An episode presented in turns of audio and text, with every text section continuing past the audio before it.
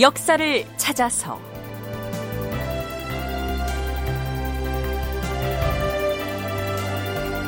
제 494편 편경과 편종을 만들다. 극본 이상락 연출 김창회.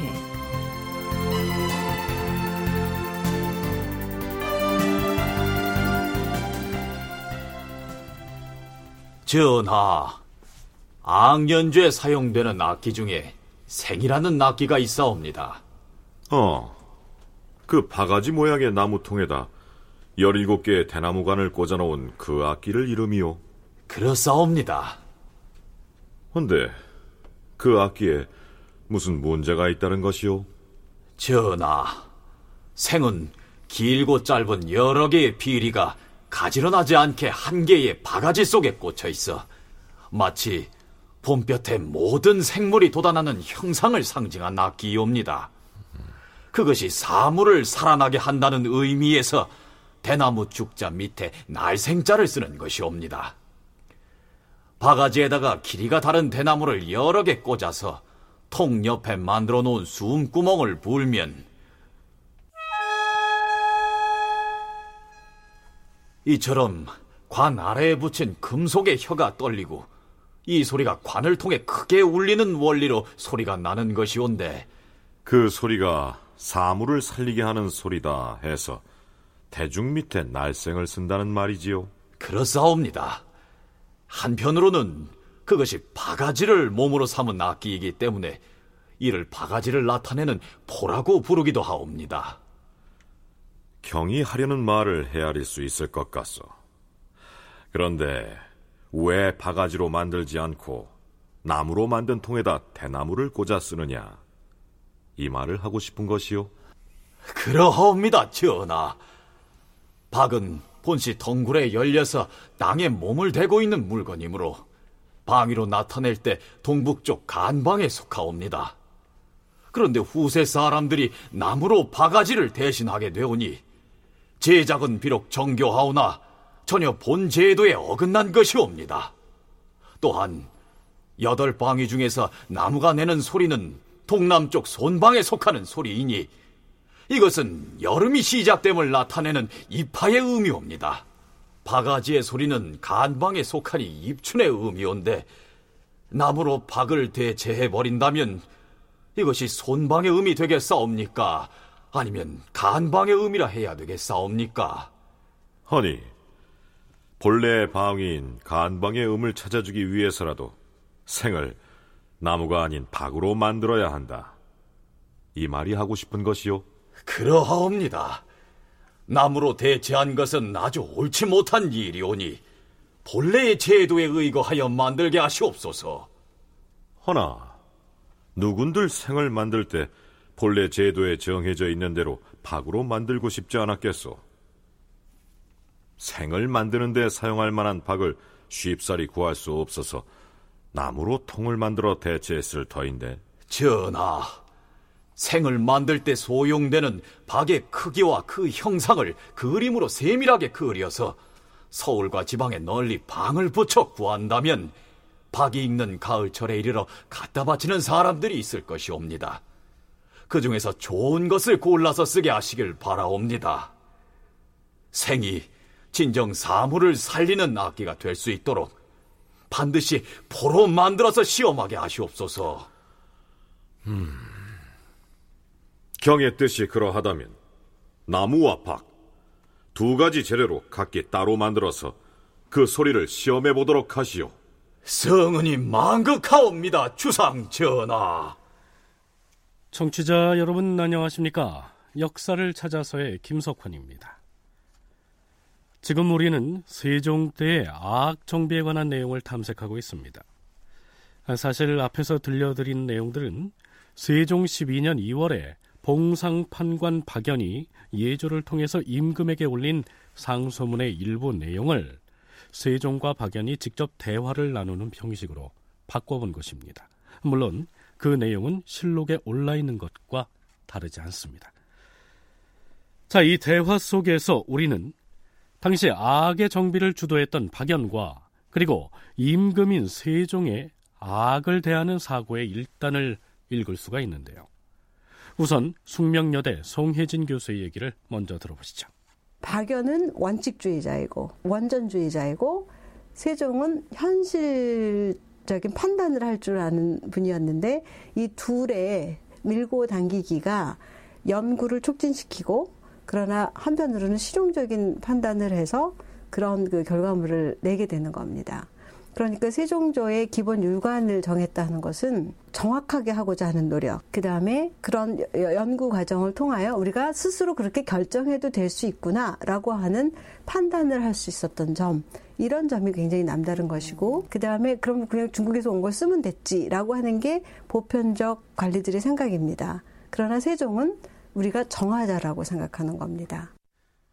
이 생이라고 하는 악기는 세종 때에 와서는 그 재료를 나무로 대체해서 만들고 있었는데요. 박연은 악은 옛 주나라의 예악이므로 주나라의 제도에 있는 그대로 박을 사용해서 만들어야 한다고 주장하고 있고요. 자, 이렇게 나중에 다시 언급하겠지만 박연은 음악에 관한 한 철저히 원전을 답습하려고 했고 세종은 그것을 조선의 실정에 맞게 고쳐서 정비하려고 하고 있습니다. 두 사람의 이러한 차이가 세종 때 성공적인 음악 정책을 추진했던 바탕이 되기도 했습니다.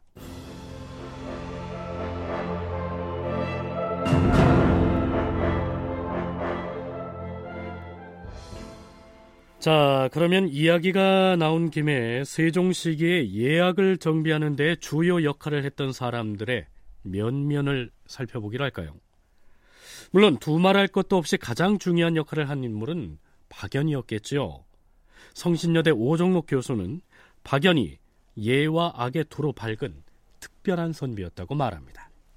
박연은 기본적으로 저 유학자입니다. 그리고 유학자이면서 이 사람은 악에 밝지만은 그 한편으로 예에 대단히 밝은 사람입니다. 그래서 예를 연구하면서 근데 예를 연구한 사람들 가운데서 이 시기에 또 대표적으로 그 예의 밝은 인물로는 이제 허조를 꼽는데요. 이 정승의 지위에까지 올라간. 그런데 허조는 음악에 대해서 특별하게 관여하는 것이 없는 것을 보면은 역시 그 예도 밝으면서 그 음악에 대해서 매우 높은 수준의 일가견을 이루고 있었기 때문에 결국은 이 박연이 중심이 돼가지고 이 악을 정리하는 일을 쭉 수행을 하게 된 것 같습니다.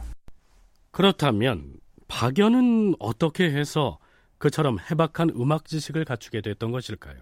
개인적인 성향으로 볼 때는 굉장히 고지식한 원전주의자적인 학자적인 면모가 있습니다. 그리고 매우 부지런하고 그런 성향을 가지고 어, 당시 참고할 수 있었던 음악 문헌을 제가 보기에 100% 섭렵한 것 같아요. 그 당시까지 출판되어서 참고할 수 있는 원전을 상당히 많은 공부를 하게 되고 어떤 질문을 해도 막힘없이 답변하고 어, 근거를 내서 의견을 내는 것을 볼 수가 있습니다. 일부 현대 학자들이 박연을 중국의 사대한 음악학자다. 사대주의적 음악학자다. 이렇게 평가를 내리기도 합니다. 박연을 중국의 사대한 음악학자로 볼 것이냐의 여부는 나중에 예약의 향악을 사용할 것인지를 두고 세종과 토론하는 과정을 소개할 때 따로 언급하도록 하겠습니다. 임금인 세종과 박연 이외에 예약 정비 과정에서 빠뜨려서는 안 될 인물이 있습니다. 황희와 더불어서 세종 때 명재상으로 우리에게 잘 알려진 맹사성입니다. 맹사성이 음악의 조예가 깊다는 사실은 이미 태종 시기의 실록 기사에도 나타나고 있습니다. 태종 11년 윤 12월 7일 하구와 노기산을 좌군 총재로 김구덕을 우군 동지 총재로 한홍을 한성 부윤으로 김점을 공조 참의로 맹사성을 판충주 목사로 그리고 탁신을 동부대원으로 임명하였다. 이때 예주에서 아뢰었다. 전하, 관습도감 제주 맹사성은 음률에 밝아서 선대 음악을 회복할 수 있는 관리이옵니다. 하운데 근일에 판충주 목사를 제수하시었사옵니다. 신등은 생각컨대 한고울의 정무는 잘할 수 있는 사람들이 얼마든지 많지만은 선대의 음악은 누구나 잘할 수 있는 것이 아니옵니다. 정컨대 맹사성을 머물게 하여 정악을 연구하게 하시옵소서. 그러나 태종은 음악을 정비하는 일이 시급하지 않다고 여겼음인지 맹사성에 대한 발령을 철회하지 않습니다. 반년 뒤에 맹사성은 임기를 마치고 중앙조정으로 돌아오는데요. 이번에는 풍해도, 즉 지금의 황해도 관찰사로 임명됩니다. 이번에도 그의 지방관 파견을 반대하는 목소리가 나옵니다. 태종 12년 5월 맹사성을 풍해도 도관찰사로 임명하였다. 그러자 영의정 하륜이 상언하였다. 전하, 지금 우리나라의 악보들은 모두 배결될 지경이옵니다. 그나마 오직 맹사성만이 악보에 밝아서 이를 잘 살릴 수 있을 것이옵니다.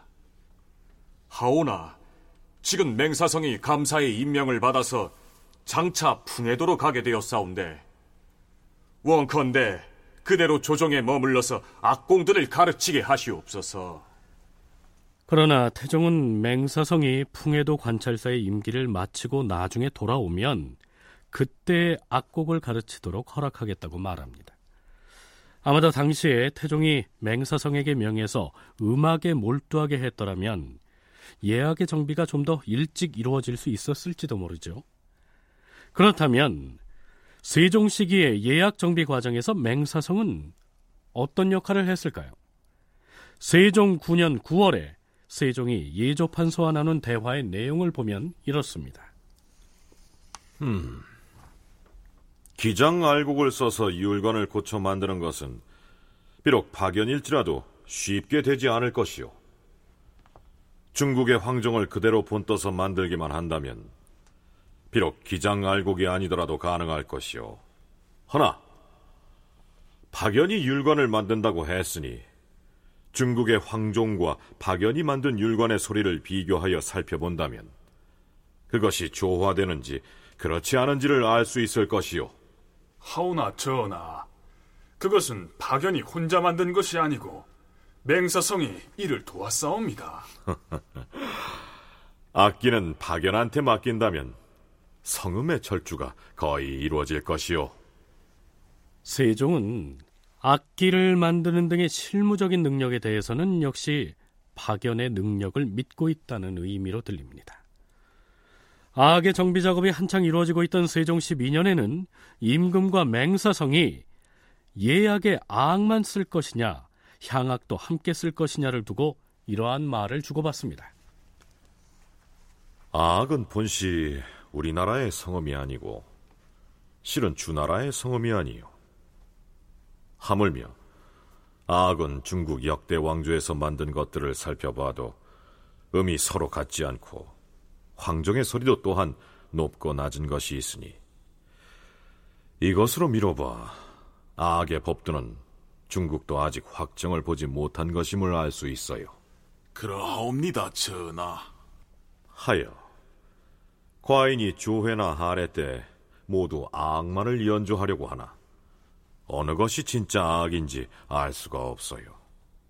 또한 황종의 관을 주나라의 것으로 만든다고 하나 우리나라가 동쪽 일각에 위치하고 있어 춥고 더운 기후 풍토가 중국과 현격하게 다른데 어찌 우리나라의 대나무로 만든 황종의 관이 중국의 그것과 같을 수 있겠어요? 중국에서도 악의 악기 사이사이에 장적과 비파와 장고 등을 섞어서 연주했다고 했어요. 전하, 옛 글에 이르길 축이란 악기를 쳐서 시작하고 어란 악기를 쳐서 음악을 그치는데 그 사이로 생과 용으로 연주한다고 하였사온즉 사이사이로 소각을 연주한 것은 3대 이전부터 이미 있었던 모양이옵니다. 박연이 만든 황종의 관은 어느 법제에 의거해 제정한 것이오? 송나라와 원나라의 법제에 의해 당나라의 기장 1200개를 속에 넣어서 만든 것이옵니다. 지금 거서, 즉 기장 알곡을 가지고 황종의 관을 제정한다는 것은 옳지 않은 것이오. 중국 사람들은 황종의 관에 거설을 담아서 그 양을 안다고 했지 거설을 가지고 황종을 바로 잡는다는 것이 아닌 것이요. 옛사람이 말하기를 상당의 기장알을 가지고 음료를 정한다고 했은즉 우리나라의 기장을 가지고 황종의 관을 정한다는 것은 불가한 것이 아니요. 그 속에 담은 거서가 1200개라면 보통의 기장알곡을 말하는 것은 아닐 것이옵니다. 지금 봉상시에서 음악을 연습하는 자들이 관습도감의 사람들만 못할 것이니 모름지기 관습도감의 사람들로 하여금 익숙하게 익히도록 하는 것이 옳을 것이요. 박연과 정양은 모두가 신진 인사들이라 오로지 그들에게만 의뢰할 수 없을 것이니 경은 유의하도록 하시오. 세종과 맹사성의 이 대화를 통해서 우선은 세종 때의 예약 정비에 맹사성의 역할이 만만치 않았음을 알 수가 있습니다. 오종록, 송혜진 두 교수의 얘기를 차례로 들어보시겠습니다.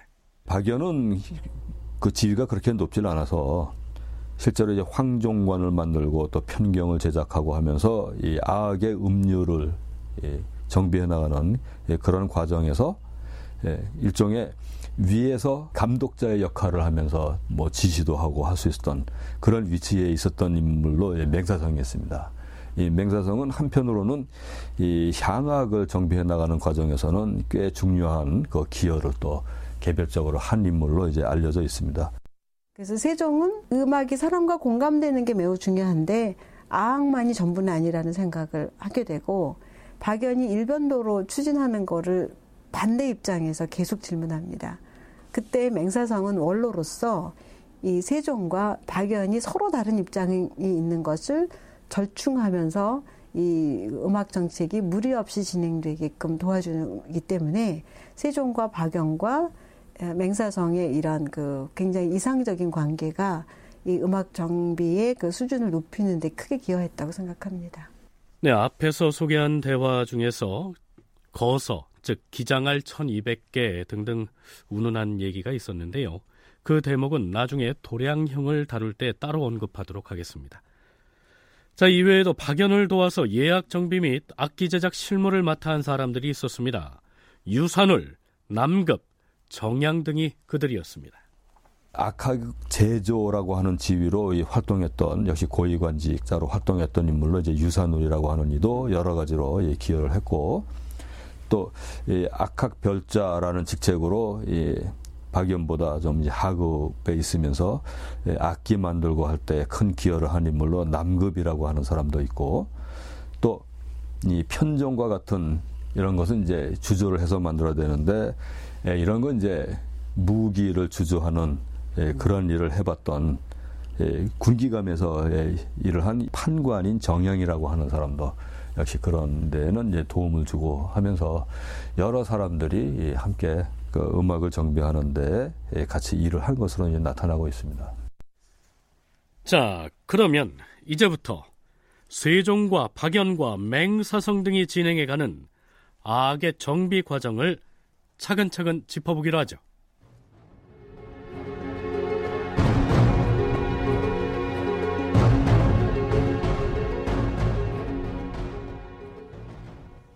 먼저 편경 제작 상황을 알아보겠는데요. 우선 세종 7년의 관련 기사를 살펴보도록 하겠습니다. 세종 7년 8월 26일 예조에서 임금에게 아뢰었다. 전하, 제양 때 사용하는 악기 중에 돌로 만든 편경, 즉 석경을 갖추어야 마땅하온데 석경은 중국에서 보내준 것 한 채뿐이옵니다. 하면 그동안 지뢰 등 각종 의식에는 어떻게 악을 연주했는가? 그동안에는 와경으로 석경을 대신하여 싸웁니다. 와경이라면 기와처럼 구워서 만들었다는 것인가? 그러하옵니다. 여기 있는 이쪽의 편경 틀이 중국에서 가져온 석경이었고 이쪽의 것은 기와처럼 구워서 만든 와경이옵니다. 음. 먼저 석경을 한번 쳐보도록 하라. 예, 전하. 악공은 석경의 황정음을 처부하라. 이번에는 와경의 황정음을 처부하라. 예, 전하. 와경에서 같은 음을 처부하라. 자, 편경이야말로 예악의 악기들 중에서 가장 기본이 되는 악기인데 형편이 이러했습니다. 우리나라 사람이 편정 편경이 있는 악대를 처음 갖게 된 것은 고려 예종 11년입니다. 그때는 중국에서 다 보내줬어요. 그런데 고려 중기 이후로 내우 외환의 시기를 거치면서 국내 제작이 없이 전승이 되는 과정에서 간수가 잘 못 됐기 때문에 그 조선이 물려받은 편전 편경의 그 형편은 아주 곤란했던 것 같습니다. 왜냐하면 가야금 검은고는 만들어 오던 기술이 있으니까 만들었었는데 편정 편경처럼 음정이 있는 악기를 만든다는 것은 신기술에 속하는 거예요. 그런데 고려 말부터 조선 초까지 그런 기술력을 갖고 있지 않았기 때문에 악기는 써야 되겠고 틀은 갖춰야겠고 하니까 편경이 없는 예약의 연주는 상상할 수가 없었지만 그것을 직접 만든다는 것도 엄두를 낼 수 없었기 때문에 하는 수 없이 임시 방편으로 진흙을 구워서 와경을 만들었었던 것이죠.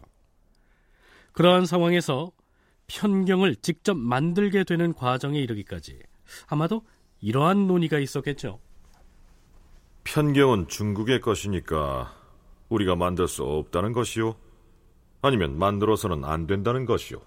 함부로 만들어서는 아니 되기도 하려니와 또한 만들 수도 없사옵니다. 우리는 편경을 만들 기술을 가지고 있지 않사옵니다. 그럼에도 불구하고 만들기로 한다면 무엇이 필요하오? 재료도 있어야 하고 제작 기술도 익혀야 하고 무엇보다 기본이 되는 소리를 얻어내야 하는데 그건 역시 불가하옵니다. 옛 주나라의 황정관을 본떠서 기본 율관을 우리 힘으로 만들면 되지 않겠소?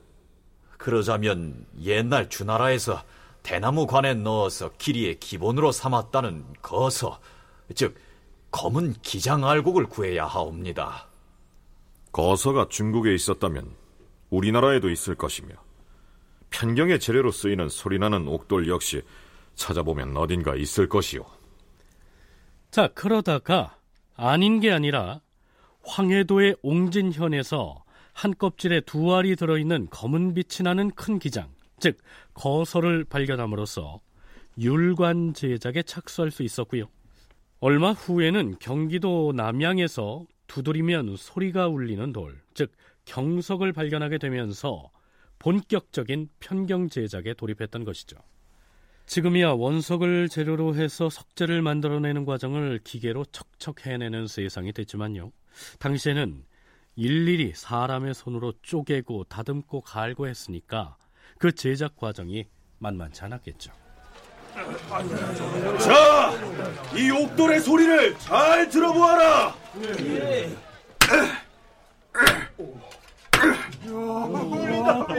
소리나는 옥돌이 틀림없습니다. 정성이 맞습니다. 자, 이제 이 옥돌을 평지로 끌어올릴 것이다. 목도 준비됐으면 모두 일어나서 구덩이 밖으로 운반하라. 모두 일어서라.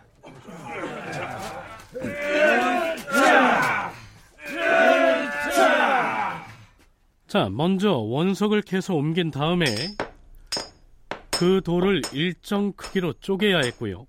편경의 크기만큼 다시 쪼개고 편경 하나하나마다 음이 달라야 하므로 그 두께를 정밀하게 계산해서 먹줄을 긋고 다시 크기와 두께에 맞게 갈아내는 작업을 해야 했겠죠. 편경을 만드는 것은 사실 쉬운 작업이 아닙니다. 그러니까는 일단 돌을 구해야 되고요. 그다음에 이제 채굴을 한 다음에 그것을 편경 하나하나의 모양으로 깎아내야 되는 건데 지금도 돌을 깎는 기술은 그게 쉬운 게 아니지 않습니까? 그래서 그렇게 깎아내야 되고 깎아낸 것을 가지고 음정을 맞춰야 되는 거예요. 근데 음정을 맞추는 방식이 돌의 두께를 조절해서 음정을 맞춰야 되는 거죠. 그래서 어떤 거를 얼만큼 갈아야 이 음이 날까라고 하는 계산이 서야지 되는 거죠. 그러니까 그런 것들이 이미 이제 다 연구가 끝났기 때문에 예, 편경 제작이 가능해졌고 기술을 갖추고 나니까 자신이 있는 거죠. 저는 이것을 어떻게 표현하고 싶냐면 그런 악기 제작 기술을 국내화에 성공했다. 각 편경마다 두께를 조정해서 정해진 음을 내야 하기 때문에 제작 과정에서 많은 실패가 있었겠죠. 드디어 세종 9년 5월 15일 드디어 악확별좌 봉상판관 박연이 한 틀에 12개 달린 석경을 새로 만들어 임금에게 올렸다. 처음에 중국의 황종을 본받아 12율관을 만들고 겸하여 옹진에서 생산되는 검은 기장, 즉 거설을 가지고 교정을 한 다음 경기도 남양에서 나는 돌을 가지고 만들었는데 그 소리와 가락이 잘 조화되는지라 그것으로 종묘와 조회 때의 음악으로 삼은 것이다. 결국 악기 중에 가장 기본이 되는 편경에 대한 국내 시험 제작에 성공해 대량 생산을 할 수 있는 기틀을 다진 셈입니다.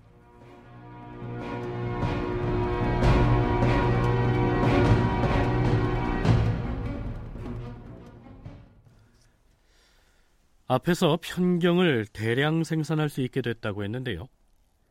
일반 백성들에게 필요한 악기도 아닌 터에 외국에 수출하는 것도 아닌데요. 편경이라는 악기를 대량 생산할 필요가 있었을까요? 그런데 놀라운 일은 세종 9년 5월에 박연의 감독 아래 12매를 매단 편경 한 틀을 최초로 완성한 이후에 악기 도감에서 1년 동안 남양의 옥도를 캐다가 만든 편경의 수가 무려 528매였습니다. 자, 편경 한 틀에는 12매 혹은 16매 편경을 매답니다. 그렇다면 종묘나 사직에 제사를 지내거나 혹은 조회나 연회 때 예약을 연주할 때 다른 악기와 더불어서 사용하는 편경의 수는 그 개수가 얼마 안 될 것 같은데요. 어찌해서 500개가 넘는 많은 분량의 편경을 만들었을까요?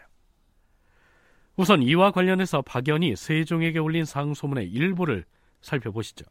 전하, 궁현은 내 모퉁이에 설치하고 헌현은 새 위에 설치한다고 하였사옵니다. 이제 우리도 편경을 갖춰 만들 수 있게 됐사오니 모두 주나라 제도와 똑같이 쓰게 하시옵소서. 자, 여기에 궁현이란 말과 헌현이란 말이 나오는데요. 궁현이란 예전의 악기 편성에서 황제 앞에서 악기를 편성해서 연주하는 악단 구성을 일컫습니다. 그리고 헌현은 이 시기 조선과 같은 제후국의 경우를 일컫죠. 그렇다면 악을 연주하는 악대에서 편경은 총 몇 틀이나 배치되고 총 편경의 매수는 얼마나 되는지 오종록 교수의 얘기를 들어보시죠. 그 궁연이라고 부르는 예, 그런 형태의 것은 편경을 동서남북에 각각 세 틀씩 해서 12개의 틀을 예, 배치를 하게 돼요. 그러면 한 틀에 12개의 편경이 매달려 있으니까 전체가 144개가 필요해집니다. 하나의 제사 의식을 거행할 때 종묘나 사직이나 거기에 이제 그와 같이 필요하기 때문에 다른 곳의 제사 의식에 사용하기 위한 건 또 추가로 필요한 거죠. 그런데 이제 조선에서는 이 제후국의 국왕이기 때문에 이걸 헌현이라고 해가지고 남쪽을 빼놓고 동쪽, 서쪽, 북쪽에 이제 세 틀씩을 배치하게 되어 있는데 그렇게 되면은 108개가 필요합니다.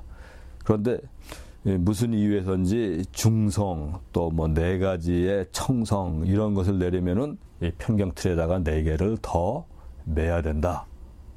라고 명분을 세워가지고 평경 틀 하나마다 아홉 개에 네 개씩 달면은 서른여섯 개가 필요하기 때문에 그래서 종묘나 사직에 제사를 지낼 때 제례악을 연주하는 악대에 소용되는 편경의 수가 총 144개가 된다는 얘기입니다.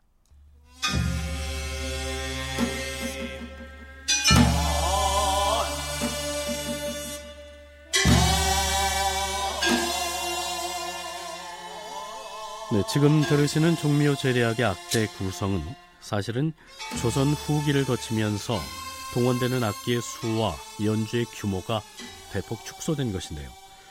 세종 때 당시에는 악대에 편성된 편경이 총 9틀이었고요. 거기에 각각 16매씩의 편경을 매달았으니까 144개의 편경이 동원됐던 것이죠. 자, 그렇더라도 왜 세종은 악을 정비하면서 500매가 넘는 편경을 만들었어야 했을까요? 종묘나 사직 두 제사만이 아니고 예, 여러 가지 다른 제사 에까지 쓰려면은 훨씬 많이 필요한 거죠. 종묘와 사직 둘만 합해도 그 두 배니까 288개가 필요한 데다가 그 밖에 여러 가지 제사와 또 조회나 그 밖에 연회 잔치를 한다거나 할 때도 그 연주를 하려면은 예, 평경틀이 훨씬 많이 필요하다 보니까 이때 만든 것이 모두 528개라고 되어 있는데 아마 실제로 이제 그만큼 필요하기 때문에 예, 그렇게 만들었다고 봐야 될 것 같습니다. 제대로 된 편경이라야 중국에서 가져온 낡은 한 틀의 편경만 갖추었을 뿐 나머지는 기와를 구워서 사용하다가 이제는 어엿한 조선식의 편경을 일습으로 갖추게 된 것입니다.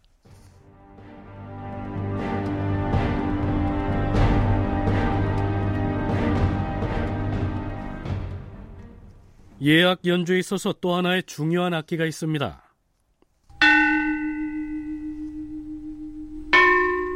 네, 바로 이 소리를 내는 편종입니다. 그렇다면 이 시기의 편종의 사정은 어떠했을까요? 세종 11년 2월 8일 편전회의 전하, 예조에서 악하게 건일받아 주종소를 설치해야 한다고 아뢰었사옵니다. 음, 나름대로 율관 제작도 마쳤고 그에 따라 편경을 성공적으로 제작하게 되었으니 편정을 점검해 갖추어야 하는 것은 당연할 터.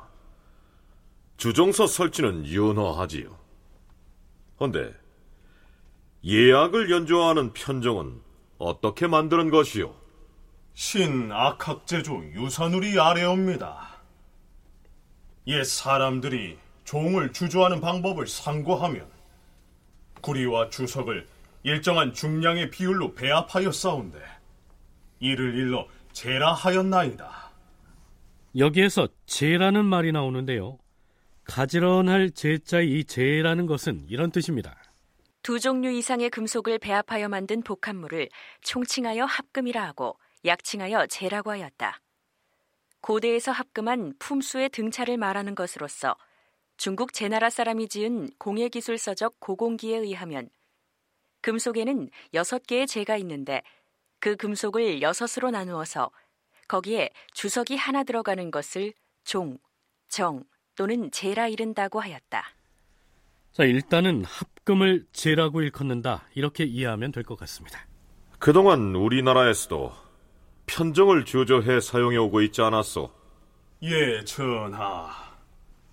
하오나 주조한 편정들이 중국에서 가져온 편정을 보고 흉내 내어서 주조한 것이온데 구리와 주석의 중량 비율이 규정대로 배합되지 못하여 소리 나는 것이 맑고 고르지 못하오며 또 음률이 잘 조화되지 못하옵니다. 음률이 조화되지 아니한다는 것은 그 연유가 무엇이오? 그 까닭은 대개 중국의 제도는 역대마다 각각 종을 주조하는 법이 다르온데 앞서 중국에서 보내온 편종은 대개 종 표면에다 12율의 이름을 새겨서 표하여 싸웁니다. 하운데 나는 소리들이 각각 달라서 마땅히 높아야 할 것이 낮기도 하고 혹은 낮아야 할 것이 높기도 하여 높고 낮음이 가지런하지 않사옵니다. 그러면 예전의 편종과 나중에 주저한 편정 중에서 그 음률이 맞는 것을 골라 사용하면 되지 않겠소? 전하, 음률이 맞는 것을 골라봤자 단 한 군데의 제사에서 연주하기에도 그 수가 대부족하오니 만일 여러 군데의 제사를 동시에 지내게 되면 편종이 없이 연주할 수밖에 없사옵니다. 봉상소윤 박연이 상세히 아래겠사옵니다. 우리나라에서 가지고 있던 편종의 수효는 모두 286개이옵니다. 신이 그 286개의 편종을 중국의 방향, 소관 등의 악기를 가지고 음률을 교정해 보았사온데 음률 교정을 해봤더니 그 결과가 어찌 나왔소? 그 중에 황종음에 부합하는 편종이 10개였사옵고 대려에 부합하는 것이 11개, 협종은 7개, 고선은 7개, 중려는 아홉 개, 유빈은 열세 개, 임종은 열아홉 개, 이칙은 열네 개, 남녀는 스물한 개, 그리고 무역음률에 부합하는 것이 스물여섯 개뿐이었사옵고 그 나머지 백서른여섯 개는 모두 다 음률에 맞지가 않았사옵니다. 음률이 맞는 편종을 다 모아봐야 겨우 한 군데의 제사에 사용될 만큼이 없고 대려 협종 고선은 한 제사의 소용에도 모자라오며 다만 임종, 남녀, 무역은 두 제사를 아울러 지낼 때라도 그 수가 좋카옵니다. 기존의 편종 중에서 종의 몸체가 두텁고 소리가 높은 것은 갈아서 바로잡아 쓸 수 있사오나 너무 얇고 소리가 낮은 것이거나 혹은 구멍이 뚫리고 이지러졌거나 금이 가고 깨어진 것은 아무리 고치고 바로잡는다 하더라도 그 수를 채우기가 쉽지 않사옵니다. 청컨대 주종소를 설치하고 법식대로 주조에 만들도록 해주시옵소서. 주종소 설치를 윤호하시옵소서. 그리하겠소. 이렇게 해서 편종 역시 다시 만들기로 결정을 합니다. 앞에서 박연이 얘기한 황종, 대려, 협종, 고선, 임종 운운한 것은요. 12율관의 기본 음이지요. 즉 서양 음계로 하자면 도레미파솔라시도에 해당합니다. 황종 하나하나를 쳐가면서 율관의 기본음과 맞춰보니까 더러 맞는 높이의 음을 내는 편종들도 있었지만 286개 중에서 136개가 음의 높이가 안 맞는 종이었다. 이런 얘기입니다. 어찌됐든 편종 제작 업무를 관장할 임시기관인 주종소가 설치됐고요. 이때부터 대대적으로 편종 주조를 추진한 것입니다. 악의 음률의 기준이 되는 편경이 갖춰졌으니까 역시 12개로 배치되어서 일종의 음률의 편경과 더불어 그 부수적이지만은 이제 중요한 역할을 하는 편정도 그 소리를 당연히 그 시험을 해 봤을 것입니다.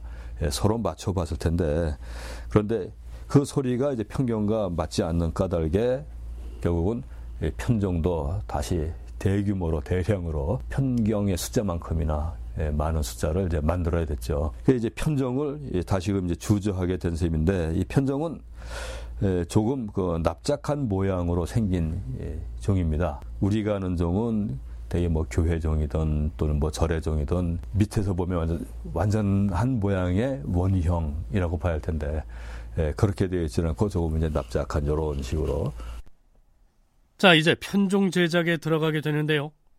그렇다면 악대 편종을 배치하는 문제는 무엇을 기준으로 결정했을까요?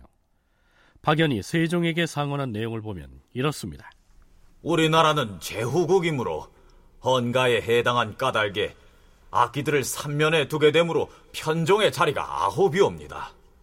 그 아홉 개의 틀 안에 각기 12율의 종을 매달아 합계 108개가 돼야만 기본율을 갖출 수가 있어없고 중성이 만약 사궁의 맑은 소리를 겸하게 되면 틀마다 각각 4개씩 보태어 모두 144개가 돼야만 수효가 차게 되오며 앞에서 오종록 교수가 악대의 편경을 배치할 때요.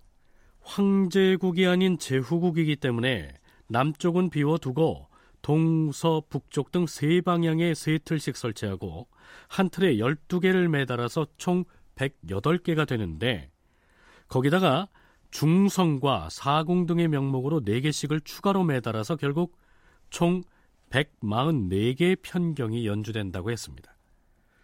편종 역시 똑같은 방식으로 하겠다는 것이 박연의 의견입니다. 그렇다면 박연은 무엇을 근거로 삼아서 이러한 기준을 얘기하는 것일까요? 북송시대 진양이 지은 악서라는 문헌을 근거로 제시합니다. 종이나 경이나 어떤 것을 기준해서 만들까라고 하는 논의가 있으면 박연이 마치 숙제 받은 학생 마냥 여러 전거를 가지고 답변합니다. 주례도에 따르면 이렇습니다. 아무 시대 출판된 아무 책에 보면 이렇습니다. 여러 가지 사례를 내고 그 중에 이렇게 하는 것이 합당하겠습니다. 라고 상소합니다. 그러면 세종께서 그거를 다 검토한 후에 이렇게 하는 것이 좋겠다. 라고 답변을 하는데 이렇게 하면 좋겠다라고 하는 기준이 뭐였냐면 북송대에 편찬된 진양이라고 하는 사람이 쓴 악서의 원칙입니다. 송혜진 교수가 박연을 일컬어서 원전주의자라고 했던 말이 실감나지 않습니까?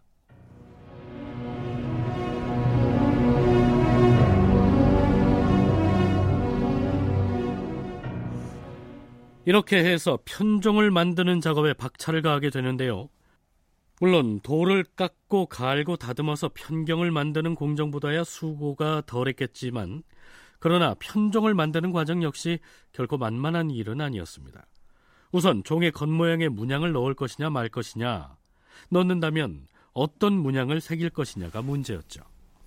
전하, 신유사누리 대성악보라는 문헌을 상고하여 본즉 종거, 즉 편종을 매다는 틀의 경우 나물 등속으로 장식한다 라고 하였사온데 줄의 대상 유각주에 이르기를 나물이란 개구리, 지렁이 등속이니 날짐승에 비하여 굼뜨고 느리기 때문이다 라고 하였사옵니다.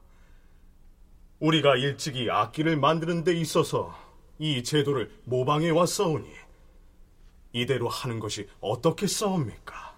그러자 이번엔 박연이 임금에게 상언합니다. 전하, 대성악보에 비록 개구리와 지렁이 등속을 새긴다고 말하였사오나 도면에는 범이 그려져 있사옵고 또한 진씨의 악서 안에 있는 그림에도 종거장식의 범을 그렸사오며 속부의 종거장식에는 사자를 그렸사옵고 조회악기의 경우 재래악의 예화는 다르오니 모든 것을 진시 악서에 의하여 결정하시옵소서. 그러면 악서에서 규정한 대로 진행하시오. 세종은 역시 유사누리 아닌 박연의 손을 들어줍니다. 또 하나의 문제가 있었습니다.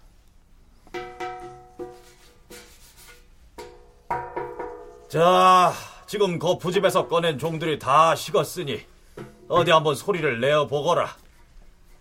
아, 황종, 대려, 태주, 협종 등의 순서로 가장 낮은 음부터 높은 음 순으로 한 번씩 쳐보거라. 예, 나리.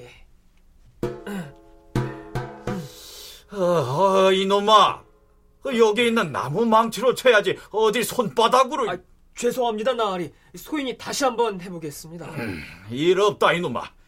내가 직접 해볼 것이다.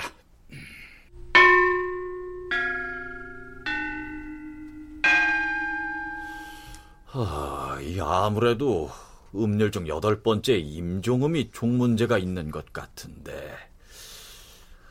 어디, 편경의 임종음 소리와 비교해 볼까?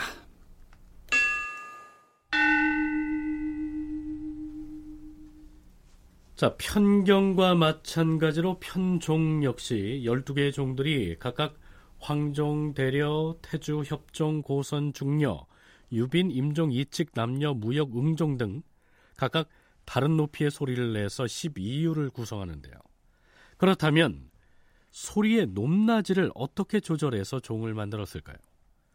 세종 11년 3월에 편종을 만들기 위해서 설치된 주종소에서 세종에게 그와 관련해서 문의를 합니다.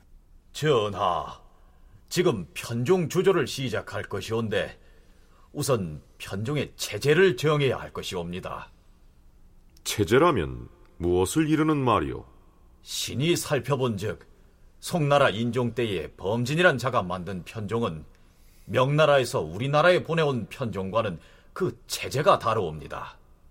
무엇이 어떻게 다르다는 말이오?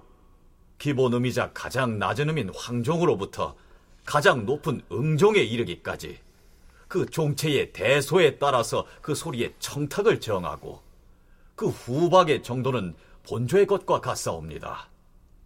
그래요? 그렇다면 그 방식은 편경의 제도와는 다른 것 아니오? 그러하옵니다, 전하. 네, 이게 무슨 얘기냐 하면요. 송나라 때에 만든 편종은 소리의 높낮이를 종의 크기를 조절해서 얻어냈다는 얘기입니다. 그러니까 가장 낮은 소리를 내는 종은 가장 크게 만들고요. 가장 높은 소리를 내는 종은 제일 작게 만들어서 12개의 음률을 조절했기 때문에 12개의 황종의 크기가 다 달랐다는 얘기죠. 자, 박연의 이야기를 계속 들어보시죠. 하오나 송나라 때 만든 편종과는 달리 명나라에서 가져온 편종은 황종으로부터 응종에 이르기까지 음의 높낮이를 그 종체의 후박에 따라 소리의 청탁을 정하였으므로 그 대소의 규격은 모두가 같사옵니다. 송나라 때 만든 편종과는 달리 중국, 즉 명나라에서 보낸 편종의 경우에는 종의 크기는 다 같은데요. 종체의 후와 박, 즉 종의 몸체를 이루고 있는 쇠붙이의 두께를 두텁게 혹은 얇게 해서 12유를 정하는 방식으로 만들었다. 이러한 얘기입니다. 전하, 이번에 주조할 종은 범진의 체제를 쫓아서 종의 크기를 가지고 주조할 것이옵니까? 아니면 지금 중국의 체제에 따라서 종의 몸체의 후박으로서 주조할 것이옵니까? 또한 고려 때의 중국에서 가져온 편종에는 그림이 있어서 사치스럽고 화려하여 싸우며 병술년에 중국에서 보내온 편종은 그림이 없으며 질박하고 검소하여 싸웁니다. 앞으로 어느 종의 체제에 따라서 주저하오리까? 과인에게만 묻지 말고 경의 생각을 말해 보시오. 신의 생각으로는 제 향에는 검소한 악기를 쓰고 조회나 회례 연에는 화려한 악기를 쓰는 것이 좋을 듯한데 어떠하온지요? 과인도 같은 생각이요. 하면 종의 크기로 음의 차이를 정하는 것이 좋겠어? 아니면 몸체의 두께를 달리해 정하는 것이 좋겠어? 청하옵건데 이번에 우리가 만드는 편종의 체제는 병술년에 중국에서 내린 편종의 체제를 쫓아서 몸체의 후박을 달리하여 주저하게 하시옵소서. 과인도 같은 생각이었어. 크기는 같게 하되 두께를 달리해 음률을 조절하도록 하시오. 그 소리의 높고 낮음은 한편으로는 뭐 크기에 따라서 예, 차이를 둘 수도 있지만은 예, 좀 더 정밀하게 하려면 역시 이제 종의 두께에 따라서 예, 차이를 두는 것이 더 좋겠죠. 아마 그 전에는 크기에 따라서 차이를 두는 방식으로 중국과 같은 방식으로 이제 편정을 만들었었던 모양인데 조선에서는 이때 와서 그 소리의 높낮이를 좀 더 정밀하게 맞추고자 편경처럼 두께를 좀 더 두껍고 얇고 하는 차이를 두는 방식으로 편경의 원리와 같은 방식으로 소리의 높낮이를 차이를 두는 자 이렇게 해서 편종 제작에 들어가게 됩니다. 그러나 일단 편종 생산이 진행된 상황에서 도중에 주종소에서 임금에게 또 다른 고민을 토로합니다. 주상 전하, 신 군기 판관 정양이옵니다. 무슨 일이요? 무기에 대한 일이요? 아니면 편정에 관한 일이요? 편종에 대한 내용이옵니다. 이번에 제향이 쓰일 편정은 수효만큼 다 제작을 마쳤으니 이제 조회하게 쓰일 편정만 만들면 된다 하지 않았소? 예, 전하. 그러하옵니다. 저, 하운데 한 가지 문제가 생겼사옵니다. 이미 만들어 놓은 편종에 문제가 생겼다는 것이오? 예, 그러하옵니다. 무슨 일인지 말해 보시오. 이 만들어진 편종의 형상을 보니 그 모양이 둥글지 않사옵니다. 그것이야 당초에 그렇게 설계를 해 만들지 아니하였소. 물론 그러하옵니다. 하온데 이 타종이 문제이옵니다. 타종이 문제라. 예, 전하. 지금 신이 다섯 번째인 고선음이 나는 황종 하나를 가지고 왔사온데 한번 쳐보겠사옵니다. 이렇게 납작하게 생긴 편종의 정면 한 가운데를 치면 이런 소리가 나는데 또 이렇게 좁은 면 쪽을 치면 그 소리의 성향이 달라지옵니다. 음, 악을 연주할 때 미세한 차이만 있어도 본음과 맞지 않는 것인데. 허나 악공을 잘 가르쳐서 정해진 곳 한 곳을 치라고 하면 될 것 아니오. 전하, 신이 듣기에도 정명과 방변의 음향이 각각 달라서 치는데 조금만 차이가 있어도 본음과 맞지 않사옵니다.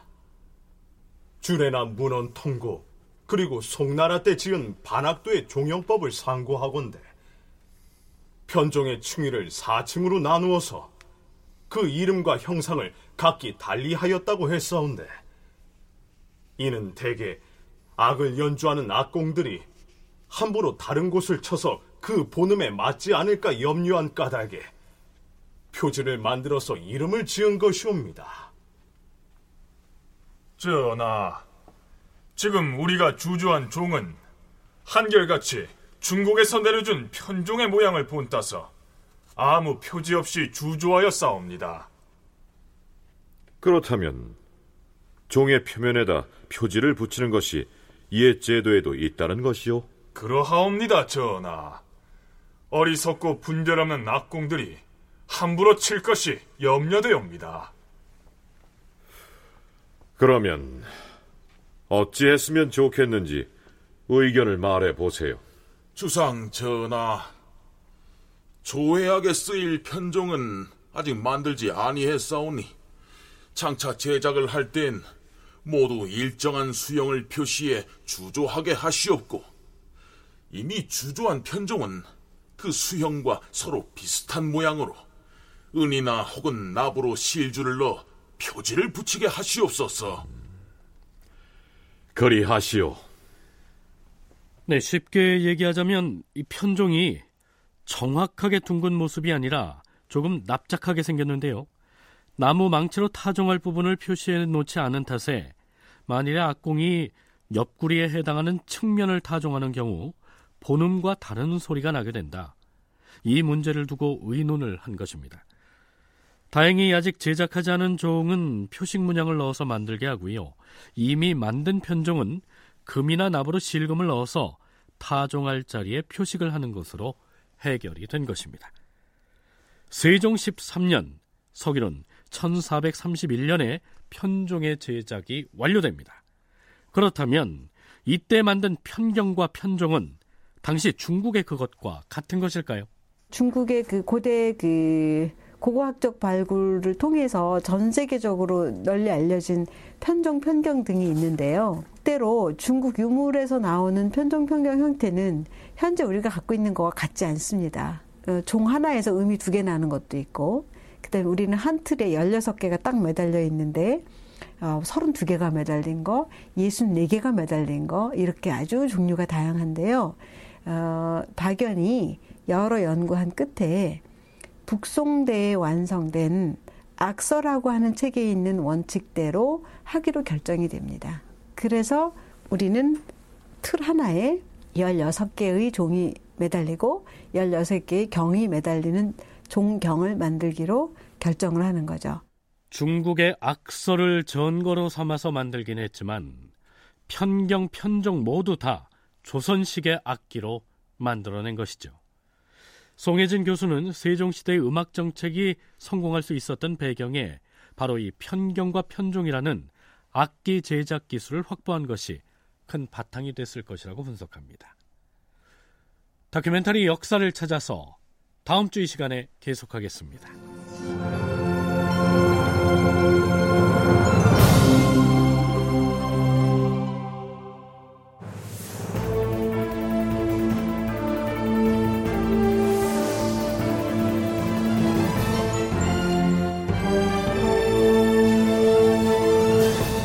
다큐멘터리 역사를 찾아서 제 494편 편경과 편종을 만들다 이상락 극본 김창회 연출로 보내드렸습니다.